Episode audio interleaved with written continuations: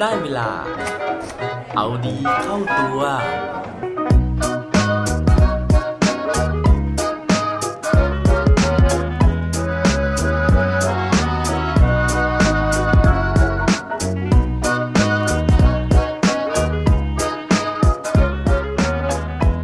ของเล่นชิ้นโปรดของคุณ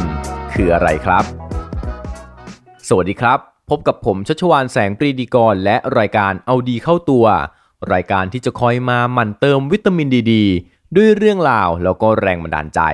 เพื่อเพิ่มพลังและภูมิต้านทานในการใช้ชีวิตให้กับพวกเราในทุกๆวัน ถ้าถามถึงของเล่นในวัยเด็กของเรานะครับ หรือว่าถามถึงของเล่นที่ฮิตที่สุดในโลก น่าจะมีชื่อของเลโก้ติดมาเป็นอันดับแรก ๆ เลย แต่ต้องสารภาพเลยนะฮะว่าตัวผมเองเนี่ยไม่เคยได้ครอบครองเลโก้เลยนะครับในวัยเด็ก จนกระทั่งเมื่อประมาณ 4-5 ปีที่ผ่านมานี้เองนะฮะถึงได้มีโอกาสซื้อเลโก้นะครับแต่ว่าไม่ได้เอามาครอบครองนะฮะต้องเอามาให้หลานชายของผมเล่นนะครับเพราะว่าหลานชอบเล่นเลโก้มากๆเลยตัวผมเองนะฮะสาเหตุที่ไม่ได้มีเลโก้ไว้ในครอบครองของตัวเองเนี่ยต้องยอมรับเลยว่าเป็นเรื่องของราคานะครับที่เลโก้เนี่ยมันค่อนข้างจะแพงนะฮะโดยเฉพาะของแท้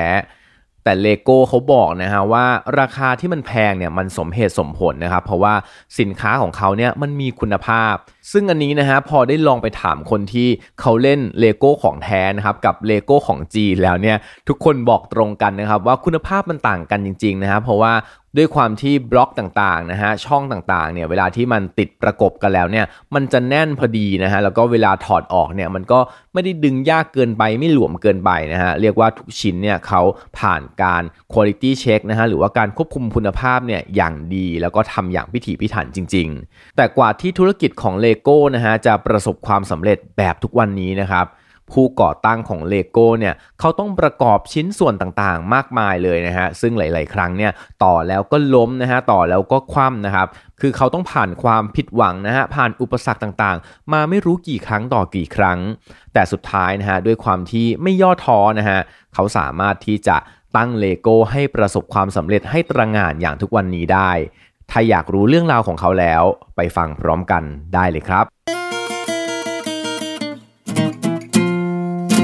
โดยเรื่องราวในวันนี้นะครับ ผมได้ไปดูคลิปวิดีโอในเว็บไซต์ของ Lego นะฮะเขาได้มีเรื่องราวเรื่องเล่านะครับของผู้ก่อกำเนิดเลโก้นะฮะแล้วก็ชีวิตของเขากว่าที่เลโก้เนี่ยจะสร้างขึ้นมาได้สำเร็จแบบทุกวันนี้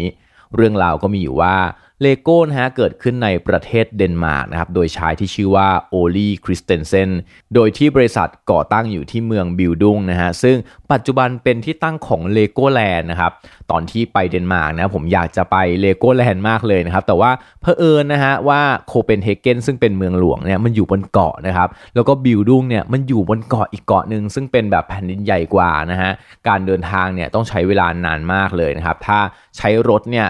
ต้องใช้เวลาแบบไปกลับกว่าครึ่งวันเลยนะฮะ เพราะฉะนั้นเวลาที่มันค่อนข้างจำกัดนะฮะทำให้ผมเนี่ยไม่สามารถที่จะเดินทางไปที่เลโก้แลนด์ได้ แล้วก็ต้องเปลี่ยนแผนการเดินทางนะครับทีนี้กลับมาถึงเรื่องราวของคุณลุงโอลีคริสเตนเซนนะฮะซึ่งเป็นผู้ก่อตั้งนะครับเขาบอกว่าก่อนหน้านี้เนี่ยเขาไม่ได้ทำของเล่นนะฮะแต่ว่าเขาเป็นช่างไม้แล้วก็ทำเฟอร์นิเจอร์ขาย แต่ปรากฏว่าทำยังไงนะฮะก็ขายไม่ดีสักทีนะครับ นอกจากจะขายไม่ดีธุรกิจไม่ประสบความสำเร็จแล้ว ยังมีเรื่องโชคร้ายตามมาอีกก็คือภรรยาที่อยู่ด้วยกันมาหลายปีเนี่ยนะครับ ก็อยู่ๆมาเสียชีวิตลง เคราะห์ซ้ำกรรมซัดขนาดนี้นะครับ ภาระก็ตกอยู่ที่คุณลุงโอลี่นะฮะที่นอกจากจะต้องดูแลกิจการแล้ว ยังต้องดูแลลูกนะฮะที่ติดมาอีก 4 คนนะครับ คุณลุงก็เลยต้องมาคิดนะฮะว่าจะทำยังไงที่จะเลี้ยงดูลูกชายทั้ง 4 คนได้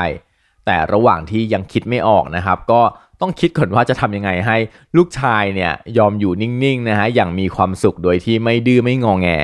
ว่าแล้วเขาก็เลยเอาเฟอร์นิเจอร์ไม้เก่าๆนั่นนะครับ มาเปลี่ยนแปลงรูปแบบนะครับ แล้วก็ทำเป็นของเล่นเพื่อที่จะให้ลูกทั้ง 4 คนเล่น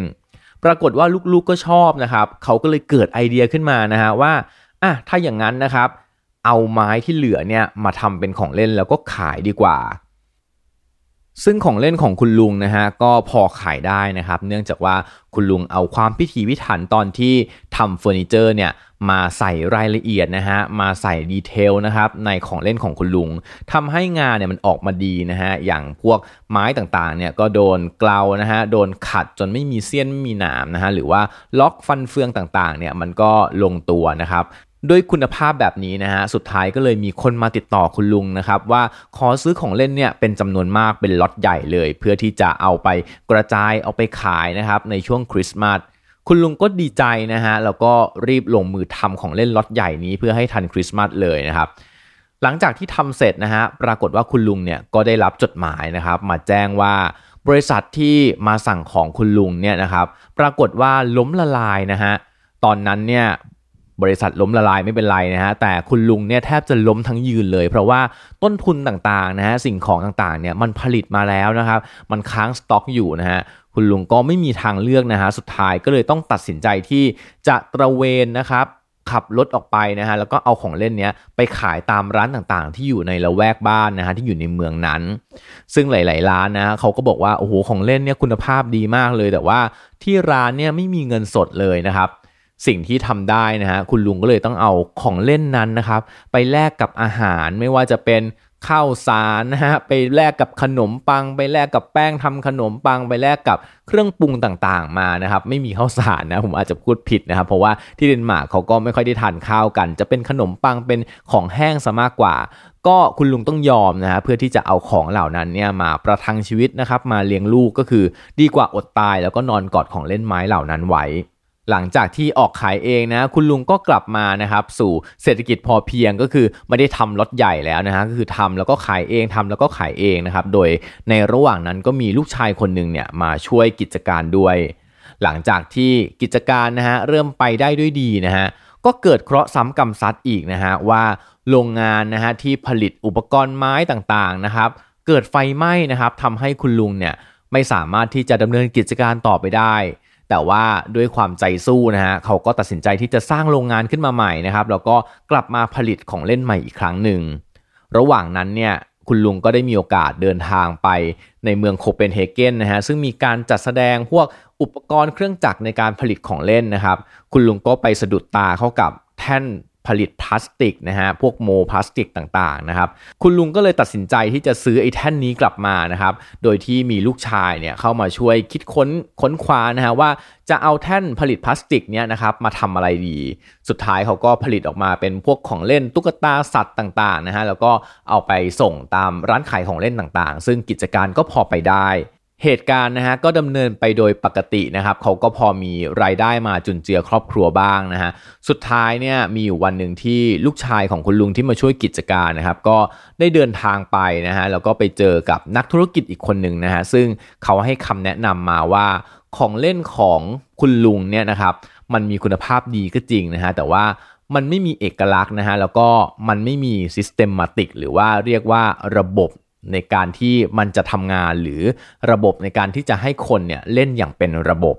ฟังแล้วงงไหมฮะ ผมก็งงนะฮะ แล้วก็ลูกชายของคุณลุงโอลี่เนี่ยก็งงเหมือนกันนะครับ แต่ว่าเขาก็กลับมานั่งทำกันบ้านแล้วก็กลับมาคิดนะครับ แล้วก็เขาก็รู้สึกว่าเออจริงนะฮะ พอของเล่นเนี่ยมันไม่เป็นระบบลูกค้านะฮะ หรือว่าเด็กๆเนี่ยเวลาเล่นเล่นเสร็จปุ๊บแล้วก็จากไปนะฮะ ในขณะที่ถ้าเกิดว่าของเล่นมันมีระบบอะครับ มันจะช่วยให้คนเล่นเนี่ยอยู่กับของเล่นได้นานขึ้น สุดท้ายนะฮะเขาก็เลยคิดของเล่นออกมานะฮะแล้วก็กลายเป็น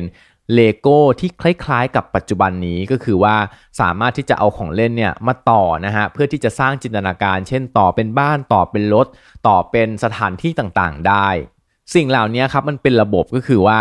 หนึ่งคือคนเล่นนะฮะจะต้องมีระบบความคิดในการที่จะสร้างสิ่งต่างๆนะฮะจากจินตนาการขึ้นมา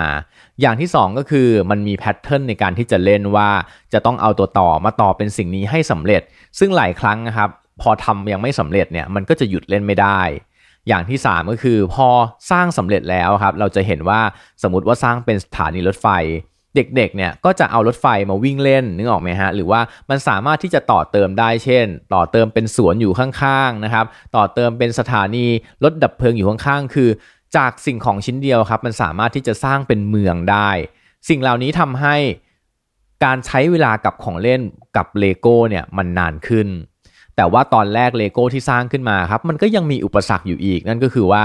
มันยังไม่สามารถที่จะยึดติดกันได้แบบทุกวันนี้ คือมันก็ตั้งตั้งตั้งตั้งขึ้นมานะฮะแล้วผลก็ปรากฏว่ามันมีเหตุการณ์หนึ่งนะฮะที่เขาเอาของเล่นเนี้ยนะครับให้ลูกของเขาทดลองเล่นดูก่อน ปรากฏว่าลูกของเขาเนี่ยก็ต่อเรือเสร็จนะฮะแล้วก็กำลังจะยกมาให้พ่อดู ของเล่นนะครับ มันก็ล้มคว่ำนะฮะเขาก็เลยเกิดเป็นไอเดียว่าทำยังไงดีล่ะที่จะให้ของเล่นตัวต่อของเขาเนี่ยนะครับมันสามารถเชื่อมติดกันได้ สามารถที่จะเคลื่อนที่ได้ สามารถที่จะ move ได้ นั่นก็เลยเป็นที่มาของไอตัวปุ่มๆนะฮะที่มันจะเชื่อมติดกัน แล้วก็เป็นสัญลักษณ์เป็น signature นะฮะเป็นลายเซ็นของ Lego มาจนถึงทุกวันนี้นั่นก็เป็นเรื่องราวของเลโก้นะฮะซึ่งสอนเราว่า ถึงแม้ชีวิตของเราอาจจะไม่เหมือนตัวต่อของเล่น แต่เลโก้ก็พิสูจน์แล้วว่า ถ้าเกิดว่าเราสู้นะฮะเราก็สามารถที่จะหยิบชิ้นส่วนขึ้นมา แล้วต่อให้มันสำเร็จได้เช่นกันครับ และปิดท้ายวันนี้ด้วย quote ดี quote โดน ซึ่งเกี่ยวกับ block block ของเลโก้เนี่ยแหละนะครับเขาบอกไว้ว่า those blocks on your life journey can either be roadblocks or building blocks it's up to you to choose block ที่อยู่ในชีวิตของเรานะฮะมันอาจจะกลายเป็น roadblock นะฮะหรือว่าอุปสรรค หรือมันอาจจะเป็น building block หรือว่าอิฐสำหรับสร้างบ้านก็ได้ อันนี้นะครับมันอยู่ที่ตัวเราว่าจะมองบล็อกนั้นเป็นอุปสรรค หรือจะมองมันเป็นวัตถุดิบในการก่อสร้างความสำเร็จครับ อย่าลืมกลับมาเอาดีเข้าตัวกันได้ทุกวันจันทร์ พุธศุกร์พร้อมกด subscribe ในทุกช่องทางที่คุณฟัง รวมถึงกดไลค์กดแชร์ ดยแบ่งปันเรื่องราวดีๆ ให้กับเพื่อนๆของคุณผ่านทุกช่องทางโซเชียลมีเดีย สุดท้ายนี้ขอให้วันนี้เป็นวันดีๆ ของพวกเราทุกคน สวัสดีครับ